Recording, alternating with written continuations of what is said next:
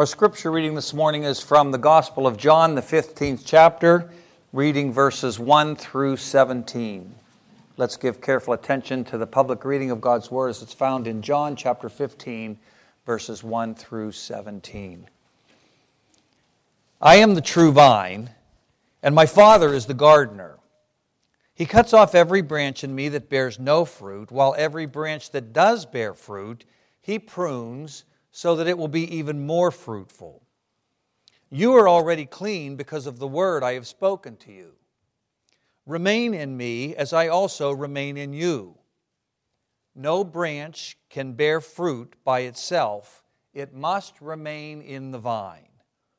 Neither can you bear fruit unless you remain in me.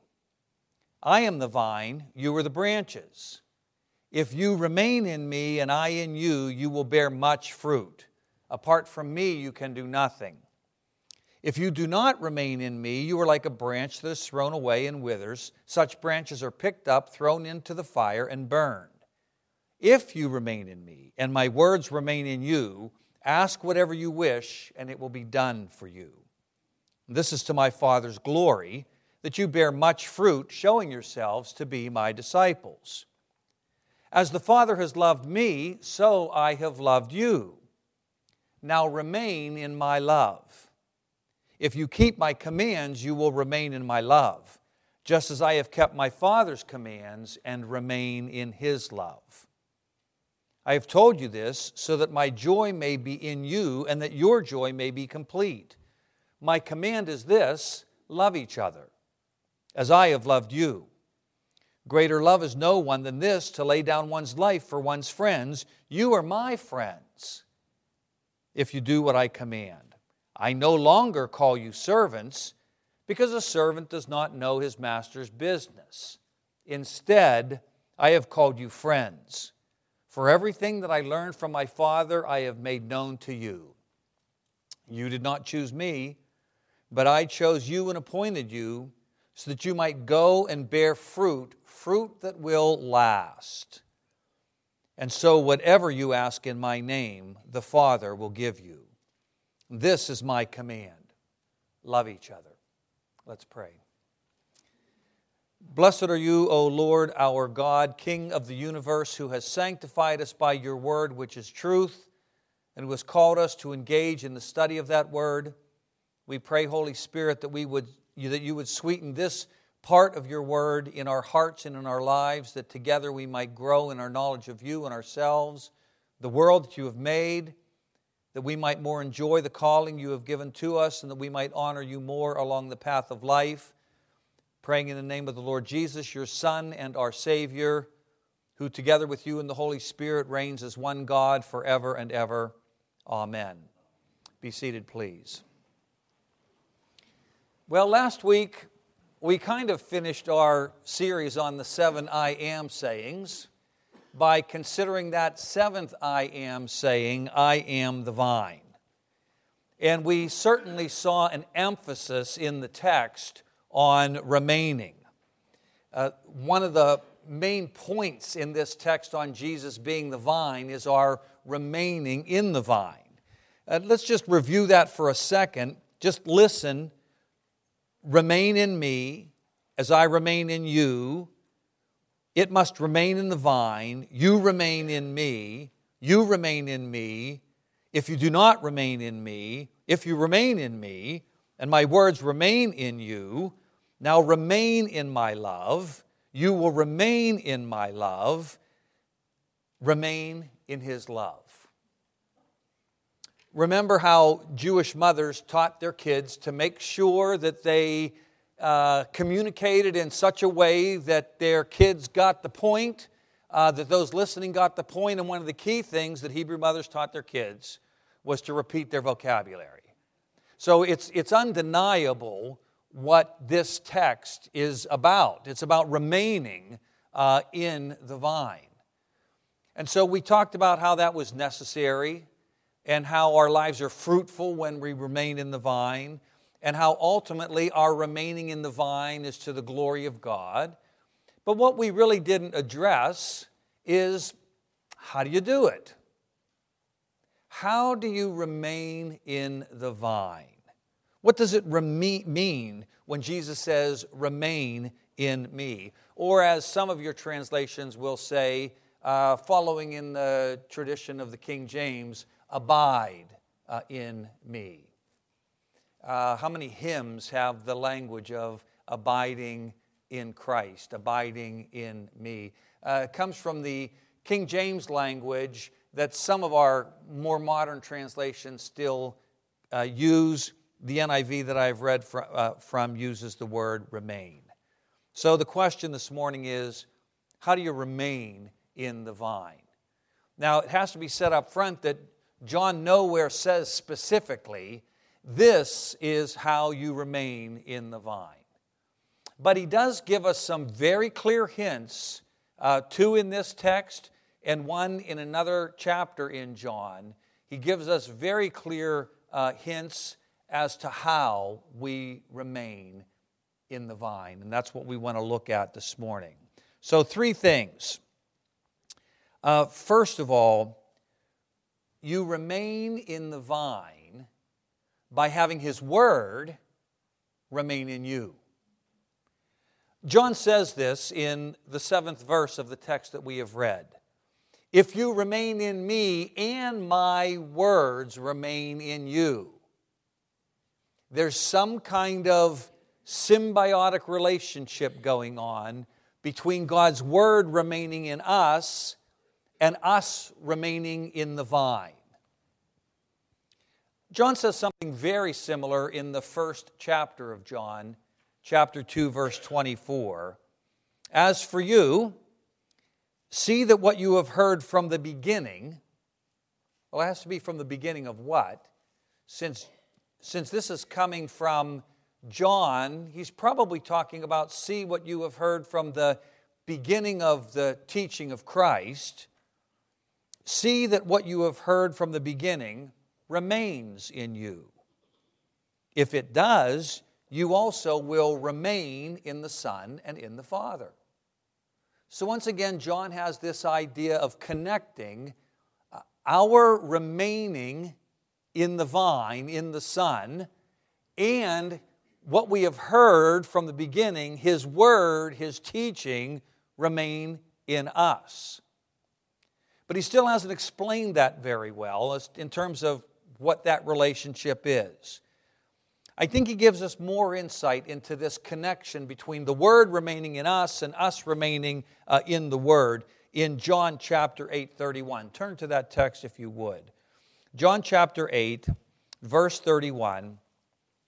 And there, uh, uh, John says, To the Jews who had believed him, that is, who had believed Jesus, Jesus said, If you hold to my teaching, you are really my disciples.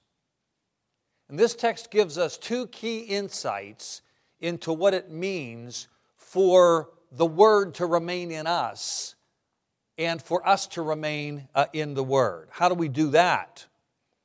First of all, it's simply by believing Him. Notice it says, to the Jews who had believed Him. Now, when, normally when we say to somebody, I believe you, what's the universe of discourse? What are we talking about there? Normally that means you have told me something and I believe it. And that's certainly at least part of what's going on here in this verse to the Jews who had believed him.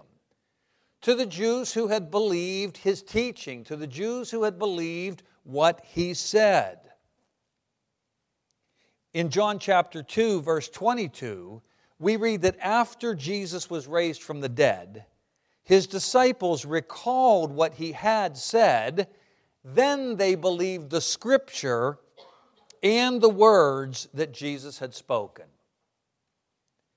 After the resurrection, the disciples came to a new level of faith in Christ. And that new level of faith in Christ was coupled with their believing the scriptures And that in the New Testament would refer to the Old Testament. But not only did they believe in the Old Testament scriptures, but they believed in the Word of Christ, which were on the same level as the Old Testament scriptures. So, how do you, how do you have the Word of Christ remain in you? Well, it simply starts by believing Him. That means believing what He said. And of course, to believe what He said, you have to know what He said. And there you see the connection between Him remaining in you and His Word remaining in you and you remaining in Him. It's a, it's a relationship, it's a, an ebb and flow, a give and take, whereas you stay in the Word, believing what you're reading, especially what Christ has said. Now, in Reformed churches, we're not so big on uh, red letter editions, right? Because we, um, the whole of the Bible is God's Word, right? And, and in that sense, there's nothing uh, special. Well, my, uh, my Bible's red letter. Uh, it's the electronic version that I have. I can't turn the red lettering off, I don't think, but it's okay. I don't really think that the words of Jesus are somehow more scripture than any other scripture. And yet, in the Gospel of John, there is a focus of attention on the words of Christ, the teaching of Christ, believing what Christ said, because believing what he said is believing him. And so there's no separation, you see, between believing him and believing what he says. It all goes together. And so believing in what he says is ever so personal. And so we, we have his word remain in us as we believe him, as we believe every word that he has said. And of course, in addition, believe every other word that's contained in the scriptures, but especially, Jesus says, as we believe his word what he said, we remain in him as his word remains in us. But notice in our verse in 831, it's not just believing in him. To the Jews who had believed him, Jesus said, If you hold, hold to my teaching, you are really my disciples. Now, the word hold here in John is the same word that is translated remain through the whole of John chapter 15. One of the real strengths of a translation like the NASB or the ESV is they're going to do their best to use one English word every time there's a Greek word throughout the whole translation to help you make these connections. Uh, one of the downsides of that is that it doesn't always come across as the best English. So there's a trade off that has to be made. Uh, here, the NIV has gone to hold on to my teaching. You get that, right? Uh, that makes perfect sense, but it loses connection with John chapter 15 because it's the exact same word. It's the word remain in the NIV, or if you're looking at an ESV, you probably have the word abide. You see, it's the same word. Hold on means remain in or abide in, and my teaching is just uh, rendering my word. See, if you hold to my teaching, if you remain in my word, if you abide in my word, that's how the word remains in us. It remains in us as we remain in it, as we abide in it. We could just say, Jesus says, if you if you remain in my word, you are really my disciples. If you stay in my word, but it's not just kind of stay in it, then we might think that it means as long as we have our devotions in the word every day, we're staying in the word. Oh, but there's more to it than that. And that's what the NIV captures when it says, if you hold to my teaching, See, you could read the scriptures every day and not hold to the teaching of Christ. Not really remain in that word. And so that word is not remaining in you. And that's where we see this combination of of not just reading the Word, but believing the Word, holding on to it as the truth of God for your very eternal salvation.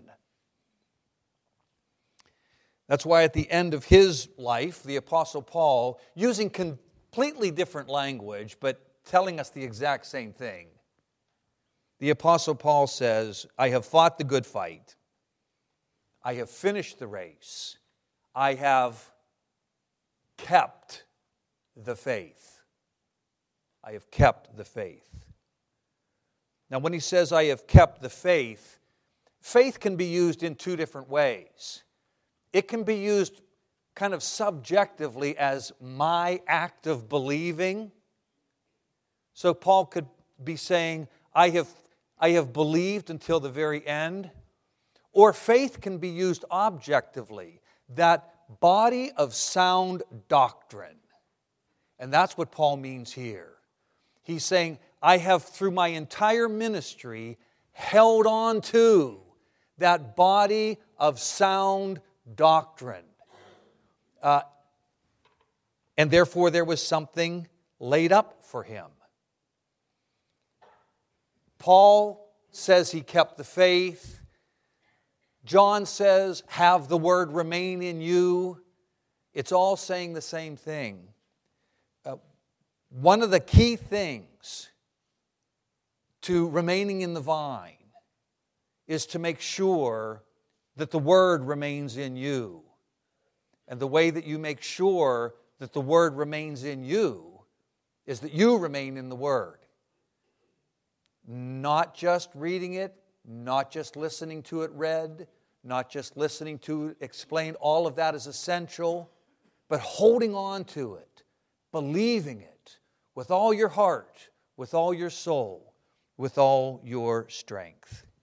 So the first how to in terms of remaining in the vine is you remain in the vine by having his word remain in you. The second thing that Jesus at least hints at in our text is that you remain in the vine by remaining in his love.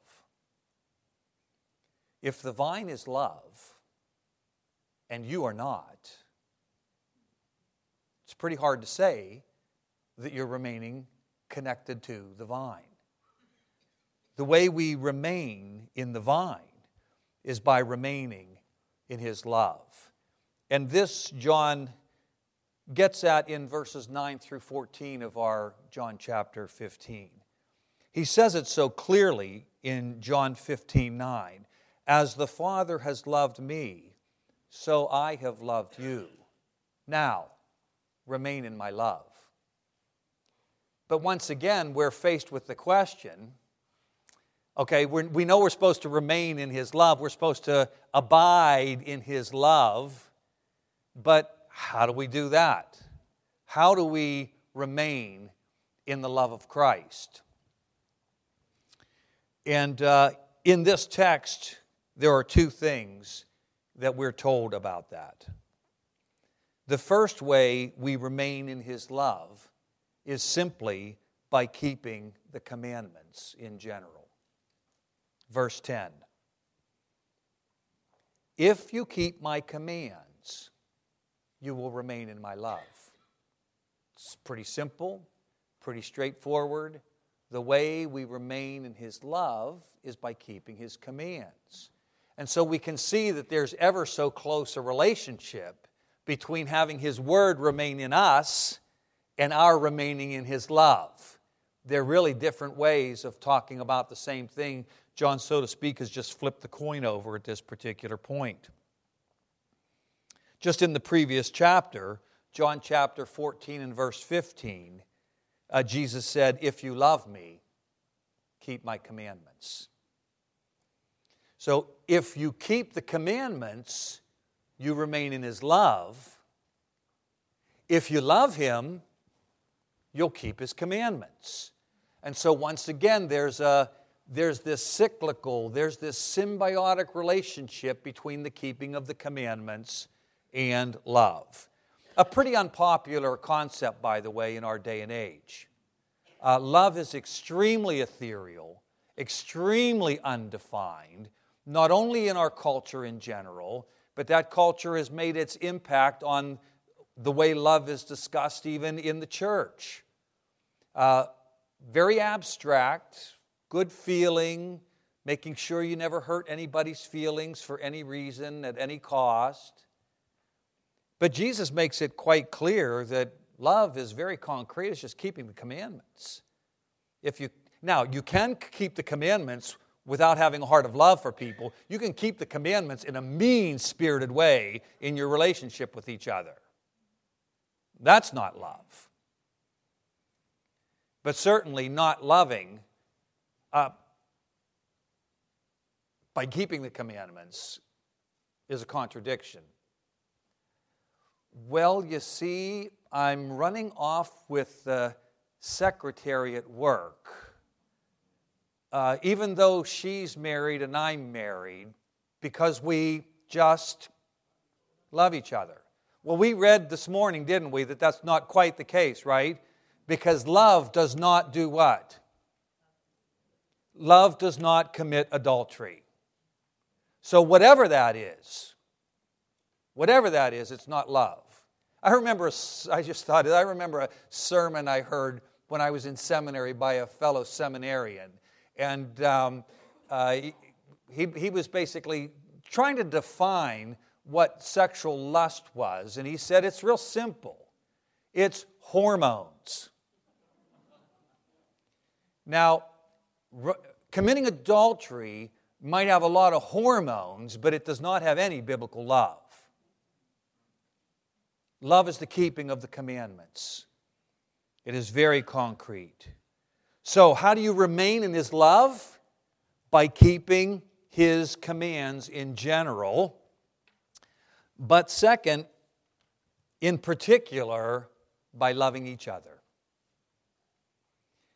John 15, 12, my command is this. You see, if you keep my commands, you'll remain in my love. And here's, here's the big command that I want to focus your attention on. My command, singular, is this love each other.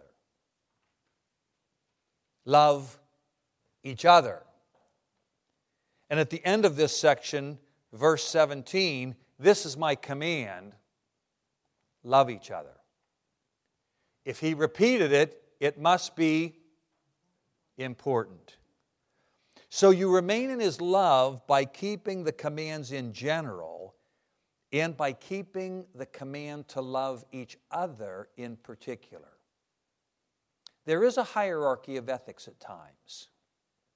Keeping all of God's commands is important, but sometimes God singles out something that is especially important, and here Jesus does. We keep his commands as our demonstration of our love, but that demonstration comes in particular as we in the body of Christ love each other. Again, earlier in John chapter 13, verse 34, Jesus said, A new command I give you love one another. As I have loved you, so you must love one another. Now, I am not real big on, oh, I don't know, like three quick steps to being a successful father. Five key things to do to make sure that you live to the age of 101. Uh, I'm just, there's often good stuff there, but you know that life is never as simple as three quick steps. Well, I'm going to kind of violate everything that I just said. and I'm going to give you one, not quick, not easy, but one key step for successful life together as you as a congregation are moving into a new era of your existence. And here it is just love each other. I can guarantee you health as a congregation, if as you move into this new era, you love each other according to the scriptures. Now, I'm kind of preaching to the choir, I hope.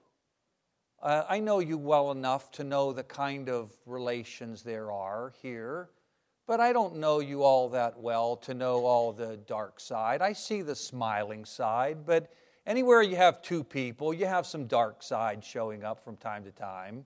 Three, you got more. Just love each other. Now, in a couple of weeks, Seth is going to be one of those each others. His wife is going to be one of those each others. His children are going to be each others in this congregation. And of course, while it's important that you love each other, in this transition, it's really important and moving into the future that you love the pastor and his family. Now, I, have gotten to know Seth a little bit. Seth is not me. Seth is not Mike Glodo. Seth is not Mike Allen. Seth is not Mike Osborne. Seth is not Mike Malone. You got a lot of Mikes going on here. Did I ever tell you the story? did I ever tell you the story about my wife's last boyfriend in high school before we started to date in college? Take a wild guess as to what his name was. Mike. Guess what my mother in law still calls me? 45 years later, she still calls me Mike. I respond to Mike as much as I respond to Mark. It's kind of all the same to me. But the point is, the point is that as a pastor, Seth is his own man with his own strengths, with his own weaknesses. He's the man that God has given to you as a congregation and love each other. And above all else, love your new pastor and love his family. What, what's, that, what's, that, what's that look like? Well, maybe we just listen to this for a moment. Love is patient. Love is kind. It does not envy. It does not boast. It is not proud. It does not dishonor others. It is not self seeking. It is not easily angered. It keeps no record of wrongs. Love does not delight in evil, but rejoices with the truth. It always protects always trusts, always hopes, always perseveres. I'm not much on three steps to being a successful father, but I'm pretty big on this one thing for you as a congregation as you move into the next era of ministry that God's calling you to. Love each other according to the scriptures, and it will go well with you. Now, I mentioned the fact that there are two how to's in our text, and there's one elsewhere. And uh, the elsewhere is not going to get very much time. I'm going to deal with it more briefly than I have ever dealt with any other point in a, any Sunday morning. Here's the third thing that Jesus teaches us in the Gospel of John, but elsewhere, on how to remain in Him. Number three, by eating his flesh and drinking his blood. In John chapter 5, uh, 6, verse 56, whoever eats my flesh and drinks my blood remains in me. Now, there's a lot that we could say about this text, and I'm not going to say anything at all about it. I'm just going to tell you this is our third point. It just so happens that, Lord willing, I'm going to be here next Sunday. And it just so happens that next Sunday is our celebration of the Lord's Supper. So, wouldn't it be great if we just kind of took up where we left off right here next Sunday in our celebration of the Lord's Supper and unpack what Jesus says when he says, Whoever eats my flesh and drinks my blood remains in me? and I in them. How do you remain in the vine? By having His Word remain in you, by remaining in His love, by eating His flesh and drinking His blood. So, since I haven't finished the sermon, I can't like have a conclusion to the sermon, but I do want to have a conclusion to at least the first two things that we've said about remaining in the vine. And that is just to answer this question that might be on your mind. How do we understand this emphasis on holding on to sound doctrine and keeping the commandments as the way to remain in the vine in light of the doctrine of salvation by grace alone, through faith alone? Well, I want to answer that uh, primarily just by reading to you from the Westminster Confession of Faith, chapter 15 and verse 3. Now, this chapter is on repentance, but we could really pull out the word repentance and we could put in it holding on to sound doctrine, keeping the commandments.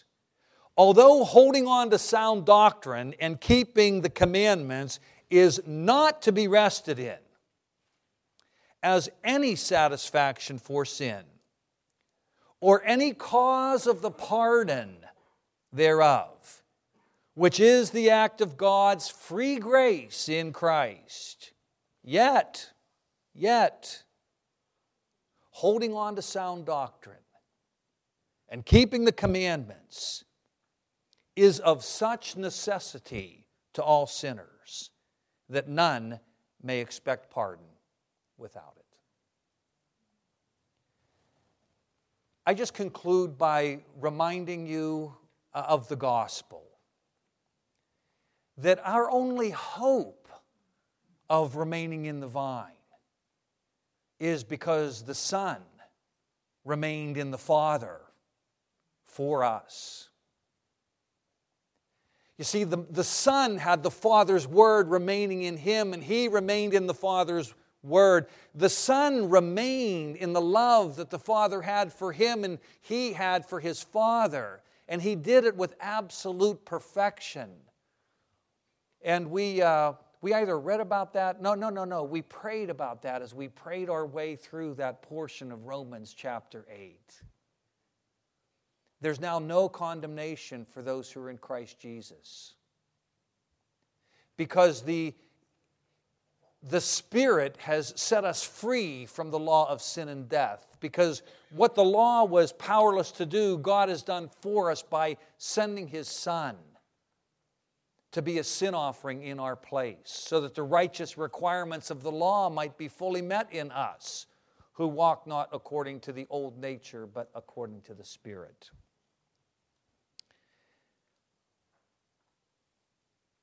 The New Testament, when it calls us to keep the commandments, to love each other, uh, understands that it's giving a call to people who don't by nature keep the commandments and who don't love God with all their heart and with all their soul. So, from one perspective, it's not realistically calling for a perfect obedience. That's the obedience of Christ. Of course, the Bible does say, Be perfect as I am perfect. But God's saying that to people that He knows is imperfect. So that's the high goal. That's what we fall short of. That's what Christ has done for us. And so, what do we do now? We strive realizing that our obedience is not going to be perfect. Oh, if, if you think in, in your heart of hearts that to remain in the vine, you have to have a perfect obedience to God's law, you're either going to live depressed or you're just going to give up on the faith altogether because you just know that's not possible. That's when you have to walk by faith and not by sight. You've got to believe Him. You've got to believe Jesus and who He is and what He said and what He's done, and that He's lived that life of perfect obedience for you and He's died on the cross to pay the penalty for all of your sins. So, this is not a perfect obedience, but it is a genuine obedience, a genuine striving to hold firmly to sound doctrine in all that you think, in all that you say, in all that you do, especially as you learn more and more to love each other. Genuine obedience that includes, by the way, the confession of sin for forgiveness. You see, if you're going to hold on firmly to all of the teaching of Scripture, that means you're going to hold on to the Scripture that says if we say we have no sin, the truth is not in us. But if we confess our sins, He is faithful and just to forgive us our sins and to cleanse us of all unrighteousness. So, a genuine obedience is an obedience that realizes it's not a perfect obedience, but it is a true obedience that even includes confessing our sins and trusting, believing Him for the forgiveness of our sins. You see, how well we remain, how well of a job we do remaining in Christ is not to be rested in as any satisfaction for sin. Yet, remaining in Christ is of such necessity to all sinners that none may expect pardon without it. May God grant you grace to do everything that you can do while relying upon the grace of God, to have His Word remain in you, and for you to remain in His love. Let's pray. Father, we thank you for your Word, which is a lamp to our feet and a light to our path. We pray, Holy Spirit, that we would uh, seal, that you would seal this Word on our hearts today that we might have the grace uh, necessary to have your word remain in us and for us to remain in your word. We pray in Jesus' name. Amen.